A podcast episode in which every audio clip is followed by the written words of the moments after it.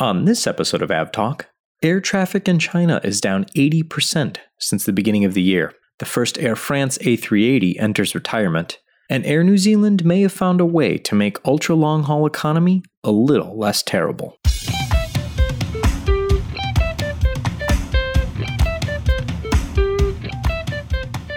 Hello and welcome to episode 78 of Av Talk. I am Ian Petchenik here as always with Jason Rabinowitz, and hello, Ian. We're getting curiously close to 100 episodes almost. we are getting curiously close to 100 episodes. Who would have thought? I not me, not certainly not me. But we're getting there thanks to the support of listeners like you. Like me? No, you know I don't listen. The opposite of listeners oh, right, like you. right, right.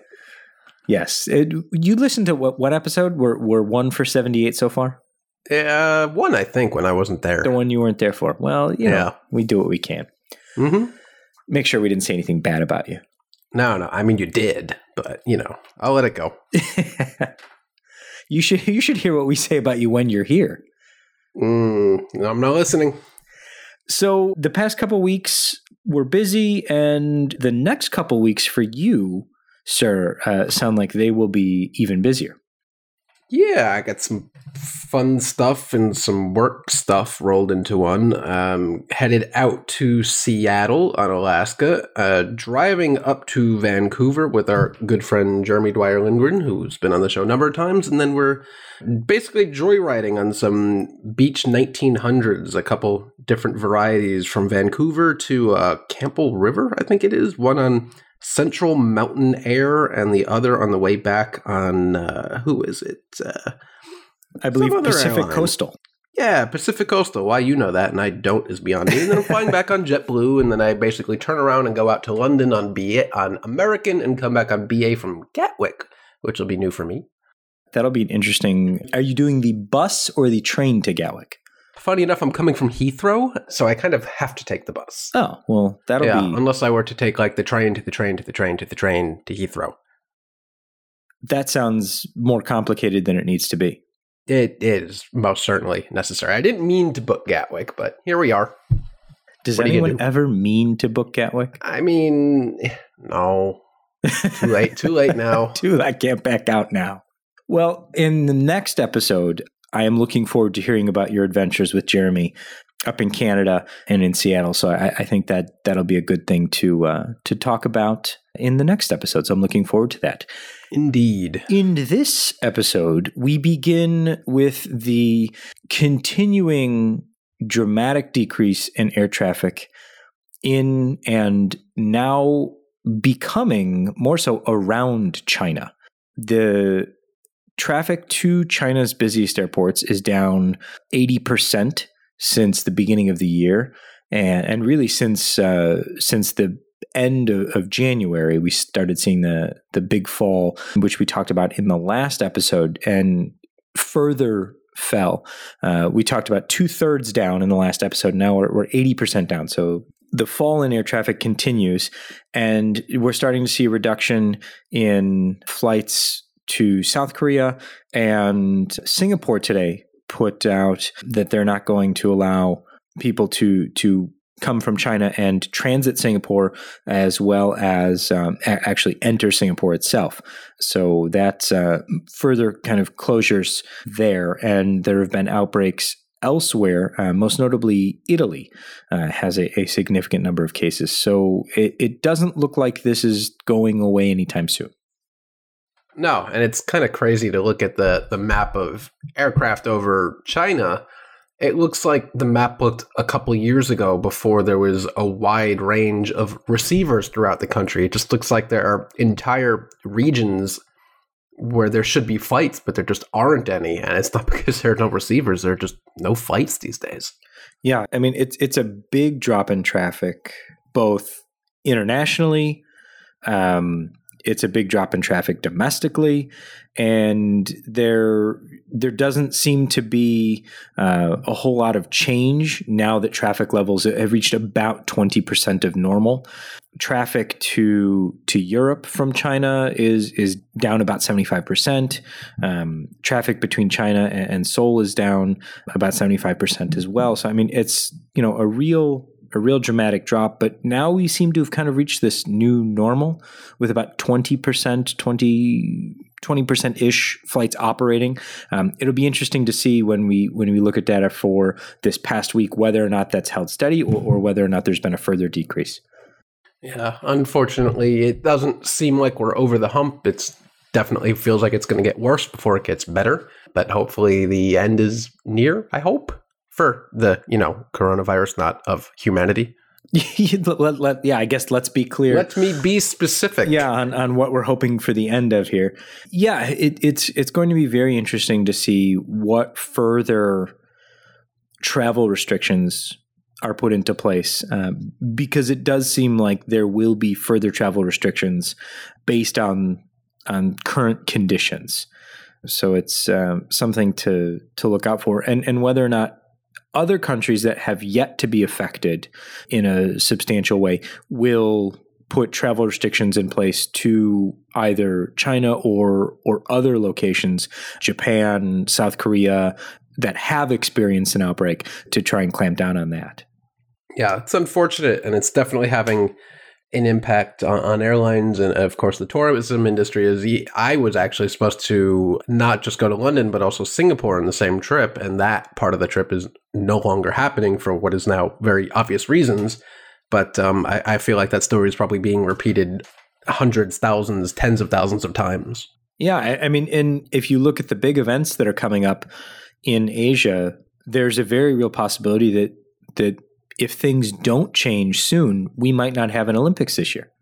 Yeah, they might delay it. Uh, we don't really know. I, I, maybe to the year after, or there are events I'm hearing that are scheduled for uh, September of this year that they might end up pushing back, which is kind of ridiculous because I don't think you can plan that far ahead. And what's a delay of three weeks? But yeah, this is going to have long lasting impacts. Yeah. So, I mean, we'll know by the time this episode airs what the data what the data tells us about the previous week. So we'll, we'll, put that in the show notes, and then you'll be able to to see for yourself whether or not we've seen a further decline in traffic or, or whether things have, have stabilized. I was seeing that Air China and, and, China Southern are looking to restart some of their services in a very limited manner, beginning uh, today, actually, the, the 25th of February. So that'll be interesting to see how that's carried out and you know what becomes of of that resumption of service, some international service and some domestic service, as they look to to kind of get planes back in the air. But I think one of the the most striking images I've seen so far was Cathay's fleet parked in Hong Kong. I mean, yeah, not all of it, but crazy. you know, a lot of the wide you know wide bodies that they've taken out of service are just parked in in various locations wherever they have space in Hong Kong, and that's um, I, I, think a pretty stark image of of what you know how this is impacting airlines.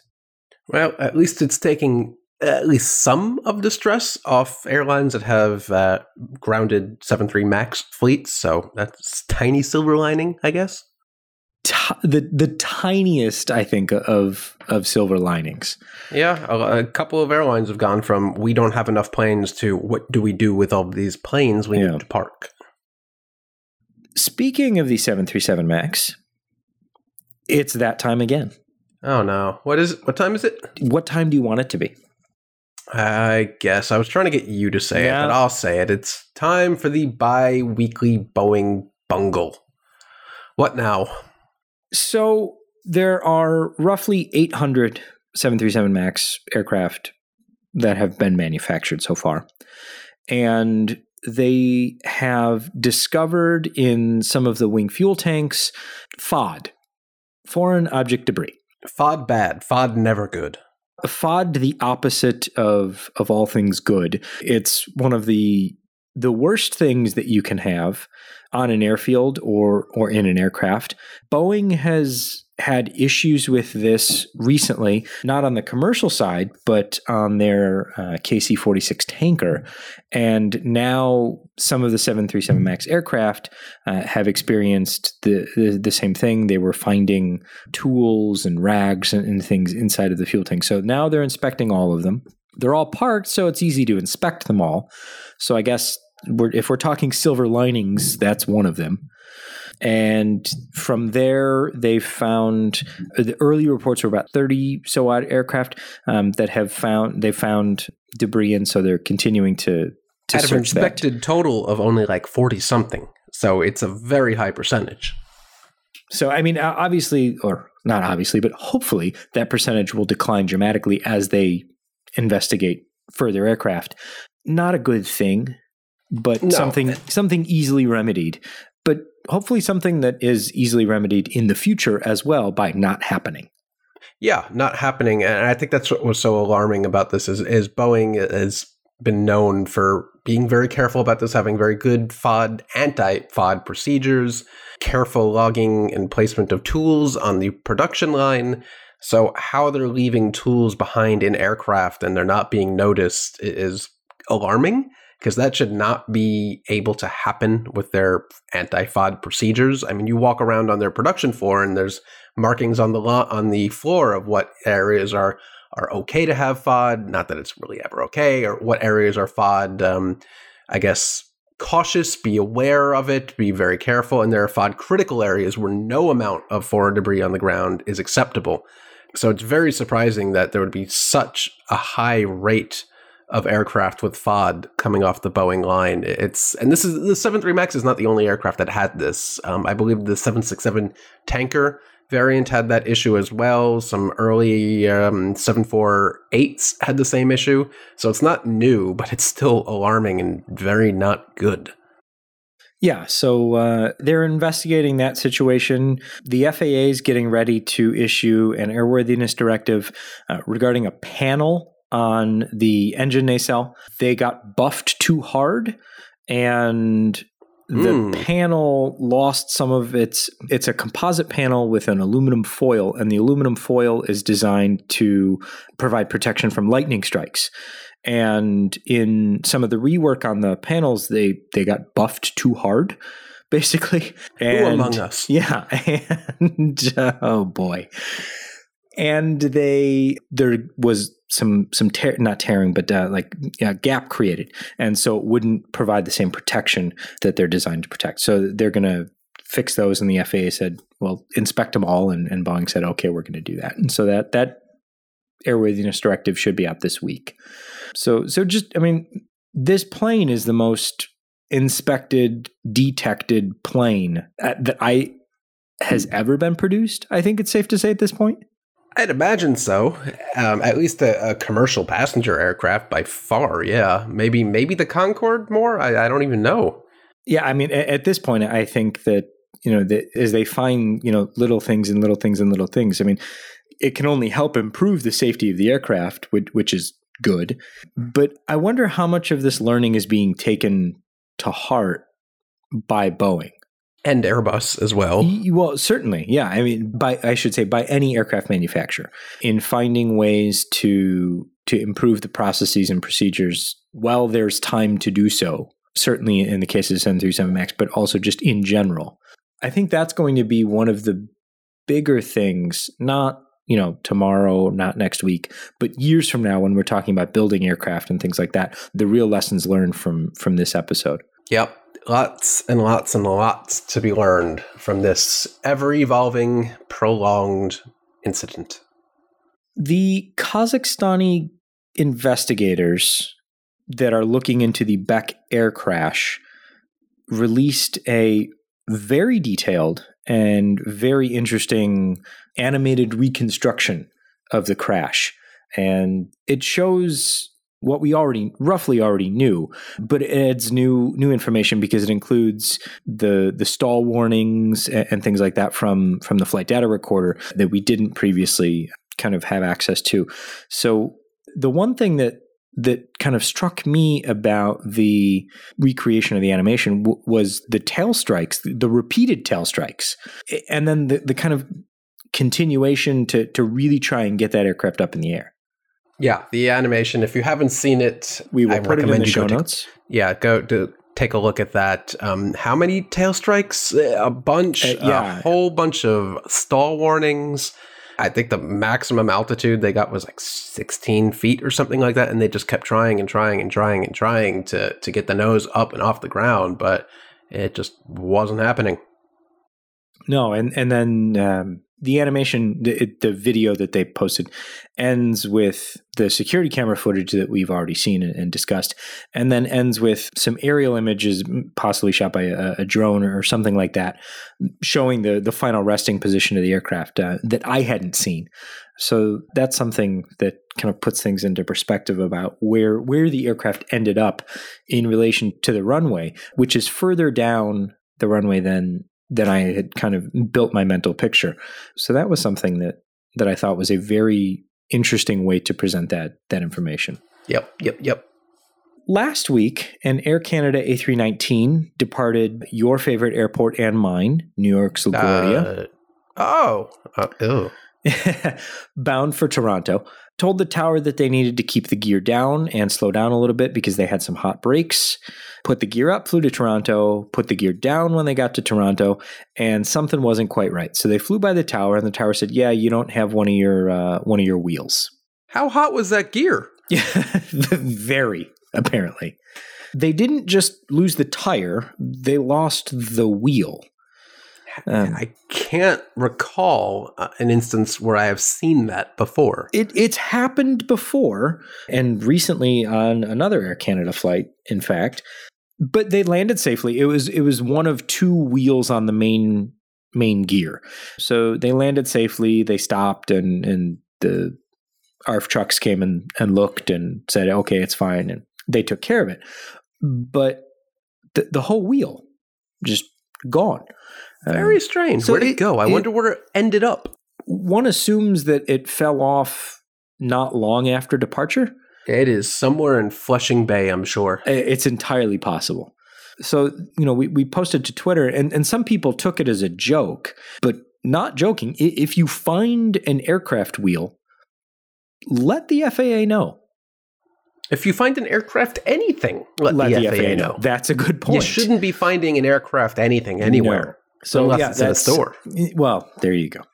But that is the status of that. And if the wheel is found, or if uh, I'm not sure who's investigating this particular incident, whether it's the FAA or or Canada, Canadian authorities or a combination of the both. But if there's something released about where the wheel went, if they figure it out, we'll we'll keep you posted.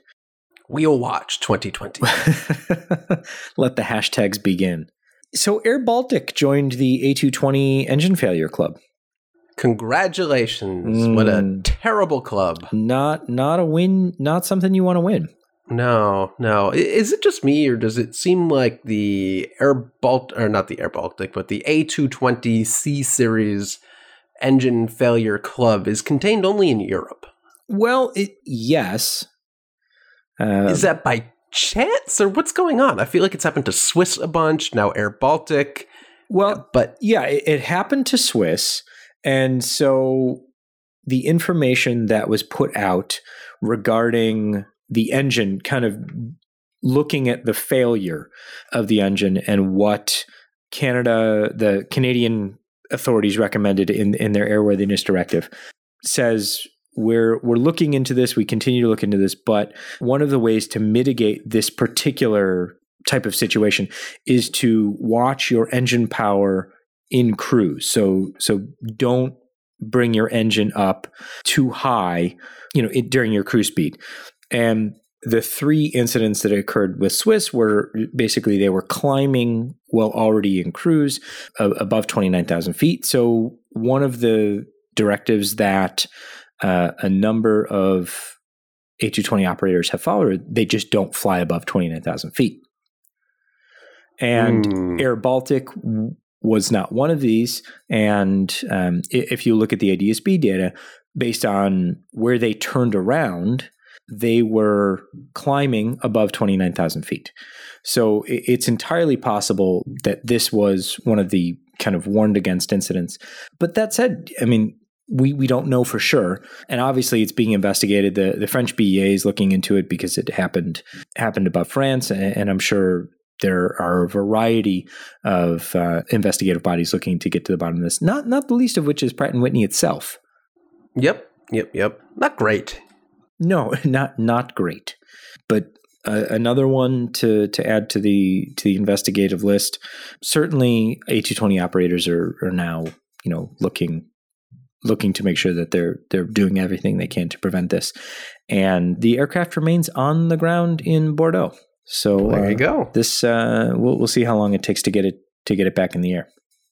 So speaking of fancy new engines failing more than anyone would like, ANA in Japan announced today that it is ordering 15 with option for five more additional uh, 787 Dreamliners, but they are taking the rare opportunity here to actually switch engine manufacturers, which is not something you see often. So they will be switching from Rolls Royce engines over to GE engines. Um, you typically don't ever see that because engine continuity among a fleet means it's just much easier to maintain because you can hot swap those engines between aircraft. But in this case, uh, ANA is going out of its way to order the aircraft with different engines, which is pretty crazy. It'll be interesting to see how they how they manage that and do they do they put that subfleet on specific routes? Did they say? I, I didn't really see much in the announcement about how they would be using those particular aircraft. No, I didn't see that, but I don't know if there have been any other airlines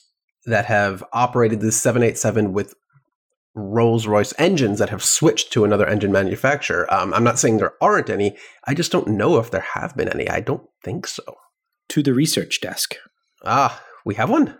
I don't know. We'll put somebody on it. Somebody Google it. But there you go. Yeah. Either way, very unusual for something like that to happen. But that shows how important it is to airlines to have engines that work. yeah, there there is that. So today something came out that seems along the lines of things that we've been talking about in the past, um, but this one's real. It's it's really real. Air New Zealand has come Is up with the who knows. Air New Zealand has come up with the Sky Nest. I mean, it, they they built one. Yeah, you say real, but anyone with a 3D printer can come up with something real these days. But let, that's a depressing thought. Yeah, isn't it? But what this is is Air New Zealand has very long flights because New Zealand is, you know, very far away from everywhere except Australia. And they've toyed around with the ideas of like how do you get flatbeds in economy? And they were one of the first, if not the first, actually, airlines to have those weird convertible economy seats that turned into I'm air quoting here beds uh, that they called The- Sky the Couch. Sky which Couch, basi- Sky Couch, where basically like a little, I guess like an additional part of the seat flipped up in a row of three and or four and turned it into hypothetically speaking a flat bed. Now they're launching some pretty long flights um, new zealand all the way to new york at the end of this year i think. And they're toying around with the concept of, of basically improving upon that. And we saw last year at uh, the aircraft interior expo where zodiac and airbus toyed around with this lower deck tur- converting um, some cargo deck space into a bar or lounge or a workout room or what was most interesting was like the little sleeping pods. Uh, air new zealand won't be doing that. They'll put it in the actual passenger level of the aircraft and it doesn't look like it takes up all that much space it has i think three or four flatbeds on either side and kind of a v shape. Um, not a whole lot of privacy. It's probably not going to be the greatest experience but a flat bed, somewhere to lie down for an hour or two. Since this will not be your seat on the air- aircraft, you'll still have to buy an economy seat and then additionally book some time in this. I would probably do it just to stretch out and lie down for an hour or two. There's all sorts of other issues, like does the flight attendant police it and come in and say, hey, wake up, your time's up, get out. I don't know how that will work, but I'd give this a 10% chance of happening, but I, I hope it does in some form. So yeah, I mean that was my first question was how do the mechanics of that work? You know, who gets to use it and and then how do they get to unuse it? Because that seems like a recipe for all sorts of niceties gone wrong. Yeah, you're going to hear uh, knock, knock, knock, housekeeping. and I guess Yeah. back to your economy seat. Yeah, and I'm sure the flight attendants are uh, uh, you know excited about that. So maybe it'll be self-policing where you know I, I'm next. Get out of my get out of my bunk. Yeah, I don't know. It'll be interesting, and I I hope they're able to come up with something that's realistic, and they they can once again license out to other airlines. Yeah, that that's true. They they did uh, license out the Sky Couch, so maybe yeah, maybe they can the Sky Nest, uh, Yes. which sounds much cozier than the renderings Couch. lead us to believe. Yeah, but uh, it'll be interesting to see, nonetheless. How about we pivot to something depressing? I mean, sure, why not? Okay. Okay. The first Air France A380 has been retired. I don't know if that's depressing or just inevitable. Uh, it can be both. It can be both. Okay, that's fair. It can be both. As uh, Brett Snyder, Cranky Flier, put it, when the French are taking a write down on a French built aircraft, you know things have gone horribly wrong. When, when the French are retiring an aircraft before its time, bad things have happened. And that is that would leave them with just nine left in the fleet, I mm-hmm. believe. And all gone will all will be gone by 2022, I think. Yeah, it's it's a quick exit.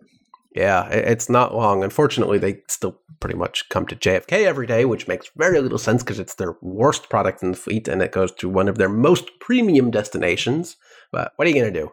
That's just New York exceptionalism for you. But that's I see it as sad um, that the the end is near for the A380, and it, it's inevitable at this point. And it's the numbers of 380s at JFK are already starting to dwindle, and it makes me sad because we just widened one of our main runways for the A380. yeah, I, I mean it's it it is sad, and and I am sad that the aircraft didn't work, or didn't work for enough airlines to make it work for the industry. Right. Was it wrong place, wrong time? Was it uh, ready too late, ready too early? In 20 years, will airlines be saying, damn it, I wish we had the A380? Um, we don't know. Probably, in my my mind. Yeah, I'm, I I think that the the A380's place in history is probably one of something gone too soon. Yeah. Uh, it, it- not like you know we miss it and everything like that, but just it, the utility of that type of aircraft will likely be in further in the future. I feel like it's the 757 over again. The 75 was discontinued before airlines truly figured out how to use it effectively. Uh, maybe that will happen with the A380, that towards the end of its lifespan, Emirates will figure out that the magic bullet to getting the A380 to be a profit machine, and they'll wish they had them, you know, still coming off the line. But I, it's probably unlikely. I mean, we we can we can dream, but uh, I think that I think that the fleet will continue to to shrink, and then Without it- question. yeah, and then it'll be interesting to see what happens with enough of them on the secondary market. It'll be interesting to see what happens. Well, Hi Fly only took one of the two it said it was going to take, and they Right. can barely keep that one operating consistently. And there is a huge market for uh, wet lease aircraft right now, and they can't even keep that one going all, consistently. all manner of all manner of reasons. yeah, Yeah, no, I, I think that I think that with enough of them on the secondary market, though, it'll be interesting to see if anything comes of that. beer cans or uh, name tags.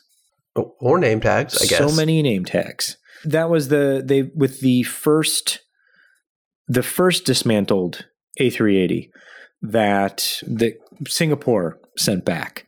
That they've now you can now get your A380 aircraft tag for your keychain. So if if that's what you're interested in, you can do that. Cool. Yeah, I mean, you know, a, a small recycling of of the of the aircraft in in a particular use case, but uh, it could be turned into to other things as well. Good Sh- stuff. Shall we retire for just a moment, take a quick break, and come back, and then we'll get into a bunch of airlines, new airlines, airlines that might be old airlines soon, other airlines that are now former airlines, and a few that just won't die. Okay. All right, we'll be right back.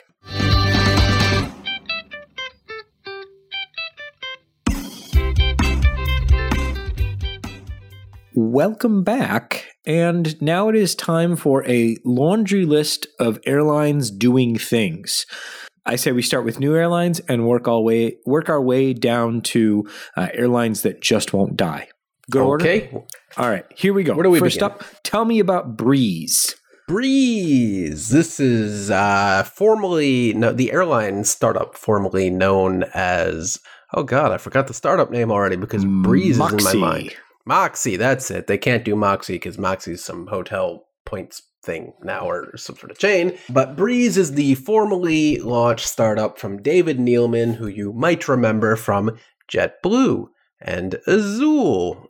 They will be starting up with some, I think, used E195s, courtesy of, of course, Azul.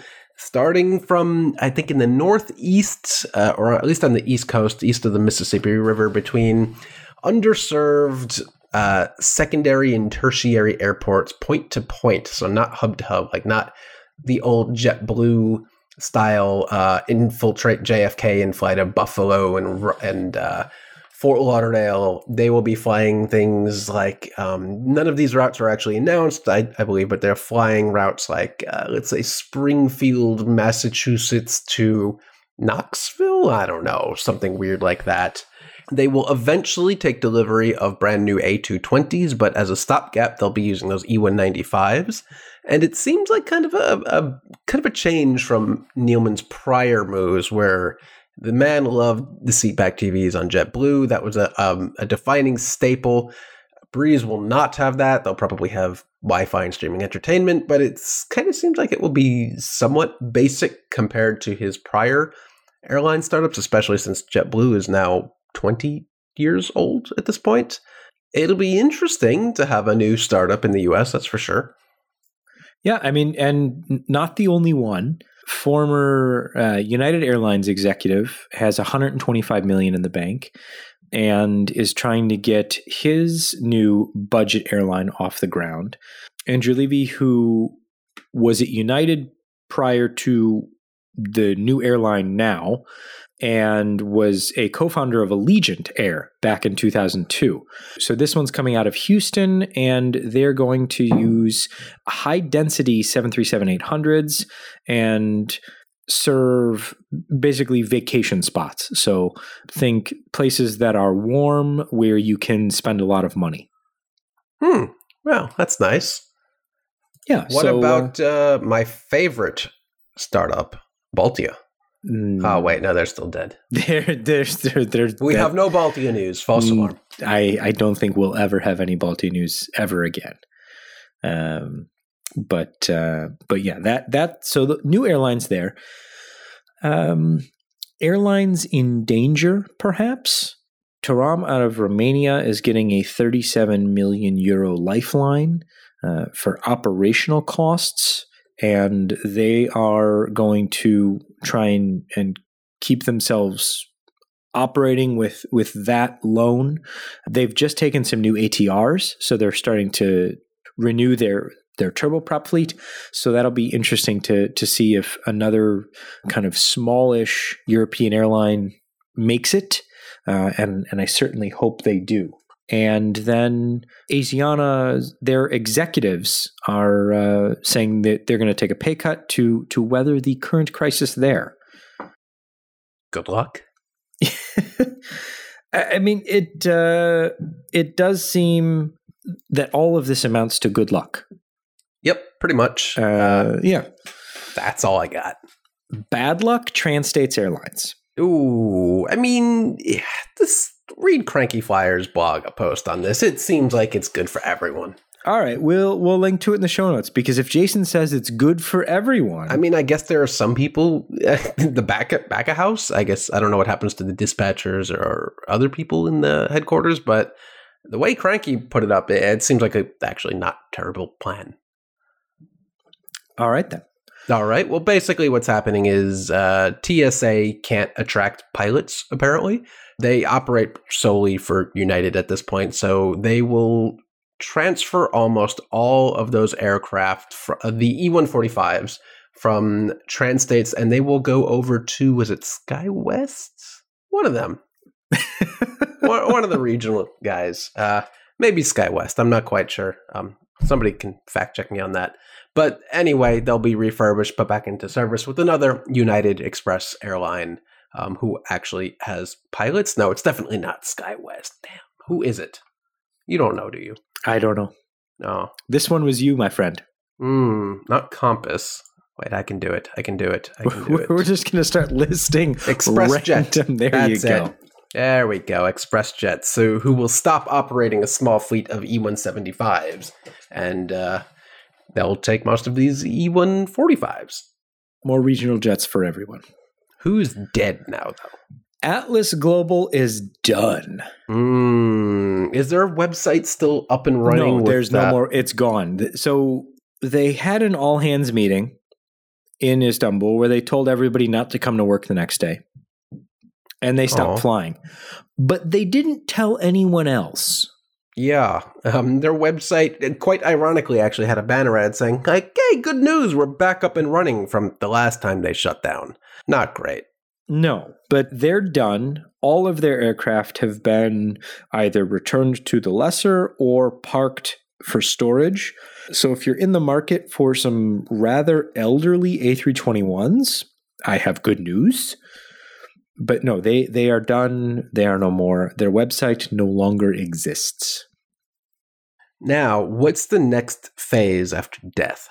It's not so much after death. It's it's I don't know whether it's after death or, or continuing slow burn of the undead. the They're the undead. undead. Indeed. Undead airlines include Alitalia and, and South African Airways. Weird. Feel like that's been the case for years now. Uh, we we could probably devote uh, an entire series of episodes to discussing how both of these airlines both should be so much better than they are, but should also not exist. Yeah, they are their own worst enemies. So the Alitalia is in the I say in the process of, but continuing the process of um, the process is being dragged on into its fourth decade, fifth decade, where they're trying to, you know, redo how the airline operates in order to actually make money. There was some interest in a consortium buying Air Italy, buying Air Ita- uh, Alitalia, not Air Italy. Um, Wait, did we even get to that one? yeah, that that was last episode. So that didn't happen, and so now the the person who is the the extraordinary creditor or extraordinary administrator for for the uh, for Alitalia, they're trying to you know further cut costs and, and things like that. So they're looking at a um, a comprehensive restructuring plan to possibly cut three aircraft from the fleet. Good luck. Three, three aircraft. Sure, that Yes. that silver bullet problem solved. So that'll be interesting to see how how much uh, how much is raised from from that particular measure. South African Airways, nothing has changed there. They're still parking planes, cutting out their their less efficient A340s in, in favor of the the A350s in and, and cutting some some things there. But there was a new report that came out about the financial situation of the airline that basically said no one has any idea what's going on and this is all very bad. That feels like a problem. And and indeed it is. One of the big things that, that this was an auditor report, and one of the big things they flagged was that the airline doesn't sign contracts with suppliers, or, or doesn't, or regularly does not sign contracts with suppliers, which to me sounds. You would think that that would be kind of something you would do. Yeah, I wouldn't worry about it. Okay, Yeah. I'm not gonna then. Nope. So eh, not much change there, but just kind of further reinforcement of things are not so good, and they're still trying to to make things better. Uh, again, good luck to them. hmm Some neat stuff to close out the show. Well, not I, not neat, neat in a in a weather related, interesting to aviation sense. Not neat if you were one of the passengers caught up in it. Over the weekend, the Canary Islands suffered uh, a, a sandstorm from the Sahara Desert, basically blowing across Africa and, and over the Canary Islands, and visibility was near zero. The pictures were, you know, just this orange glow, and you couldn't see very far at all in front of you. But the most interesting thing I saw was a satellite loop of the the sand coming across the sea and and enveloping the islands, and then the clouds that formed based on the the wind carrying that sand. I thought that was just really neat uh, and something we'll put in the show notes if you're interested in that sort of thing. But things seem to be back to normal. One of the more interesting things that happened there, speaking of wet lease operators, airlines employed wide body aircraft there most of the time. 737s, A320, A321s are, are the the aircraft of the day. So seeing 787s, 767s, I think an A340 got used to carry passengers home is uh, something interesting. That's always fun if you're not on those flights or if you just happen to be flying that day and look what came. Yeah, exactly. So a couple other things to to say about aircraft that are kind of interesting, but uh, meh, the A330 800 got certified. It's somehow still a thing. It's somehow still a thing with, I think, nearly three dozen orders. That's much better than this time a year ago. Yeah, so good on you, Airbus, for getting the A330 800 certified. A330 800, for those of you that don't know, it doesn't matter. Yep. it's the smaller A330 Neo that has gotten a, a, smattering of orders in in random numbers from a couple airlines. I, I, think Kuwait recently ordered like four and a half of them. Yes, and it what was odd was that they ordered the front half. Mm. So it, it, it's unclear to me where what the the back half maybe like a you know I don't even know what you would do. It'll be interesting. Okay. But uh, who knows when one will actually enter service with an airline? That'll be the interesting thing. I to, remember the days when see. Hawaiian had the only order for them. Oh, yeah, that didn't last long. No. And then they were like, "Oh, wait, let's get some 787s." Mm-hmm. So uh, we'll, we'll see if that if that pans out for for Kuwait or anybody else. American and Qatar are back together in their on again off again romance. It, it's like a um, it's, it's become a soap opera at this point. I don't know. Soap operas usually have at least a coherent plot line somewhat. This is just sloppy nonsense. uh, I mean, we're we're talking a couple of years ago where Qatar joined One World, um, then almost immediately the relationship went went very icy cold with the U.S. airlines that won't get into the politics of it, but the US three don't like the Middle East three and back and forth, and then they got rid of all their code shares, and Qatar was pondering leaving One World. Um, American CEO went all the way to the White House to complain about subsidies or not playing fair or something, and then seemingly nothing happened. And then all of a sudden today, yay, American and Qatar are code sharing, and American might even fly to Doha. So that happened. That happened that happened. I don't know what happened or what changed, but that happened. So very confusing. Yeah. If American flies to Doha, that would be interesting. Yeah, I don't see that happening. I don't see it happening either, No. but it would be interesting if they did. I yeah, I don't know what the route would be, but uh, I'm I'm signing up to watch this thing go down now. Knoxville, Tennessee to Doha. Very Ooh, I lots of- mean, we didn't talk about this. That American did also sign a pretty comprehensive code share agreement with Alaska Airways, former or airlines. Sorry, I don't want to be eviscerated by Alaska fans. Signed a code share agreement with Alaska, and Alaska's also joining One World, and Americans launching long haul flights from Seattle to India. Didn't see that one coming. I I no. Oh, No, that one that one definitely caught me by surprise. yeah, I think it caught everyone by surprise. It's like American woke up and they're suddenly like doing things that make sense. Maybe they felt like they finally needed to do things. Weird. Yeah. So good for American for being a coherent business for a change. That's a, I think that's is it's an extremely low bar. To- it is though- a low bar. Though but to American be fair, as in an the airline, airline industry, Uh, yeah, American and as an airline and business has set a very low bar for itself over the last few years. So it's good to see them doing new and interesting things that make business sense. I'm just going to let you leave that there. Okay, I I'm Mm. dropping it. You can pick it up if you want. I no, I'm I'm going to leave it alone. But I am going to close the show with with something that that's really neat that Nats put out today.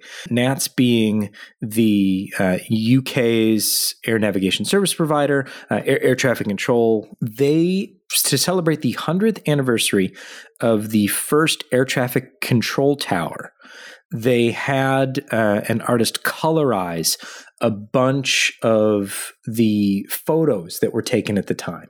And they're just some really fascinating stuff to see what that looked like and the work that they were doing at the time and, and just some of the aircraft that were there. So, I mean, just seeing how, how these giant maps, the the actual pins that they're using and, and, things like that. So some very cool stuff. We'll link to it in the show notes. But if you're interested at all in the history of aviation, this is something that that you're going to want to check out. So using uh, paper maps, uh, pins, you know these these massive radio consoles, all sorts of great stuff. So so really cool history, and just the the watching the the colorization. They they've got the image slider, so you can kind of slide back and forth between the the colorized version and the the black and white version. So so some really cool stuff, and, and definitely Indeed take a look at that. Well, that was episode seventy eight. Yeah, it was. All right.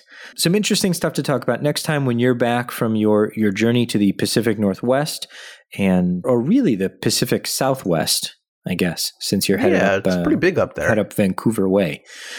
But uh, we'll be excited to hear about that. And whatever happens in the intervening two weeks, I'm sure there will be much to discuss. Thank you all for listening. And as always, uh, we truly appreciate ratings, reviews. iTunes is a great place to say how much you like the show, if you like it, or to say what you would like to see different, if, if you would like to see different things. You can always contact us directly, podcast at fr24.com via email. Find us on Twitter and Facebook if those are your chosen social media platforms, or just shout really loud and Jason will probably hear you. It's always a chance. I am Ian Petchenik here, as always, with Jason Rabinowitz, thank you.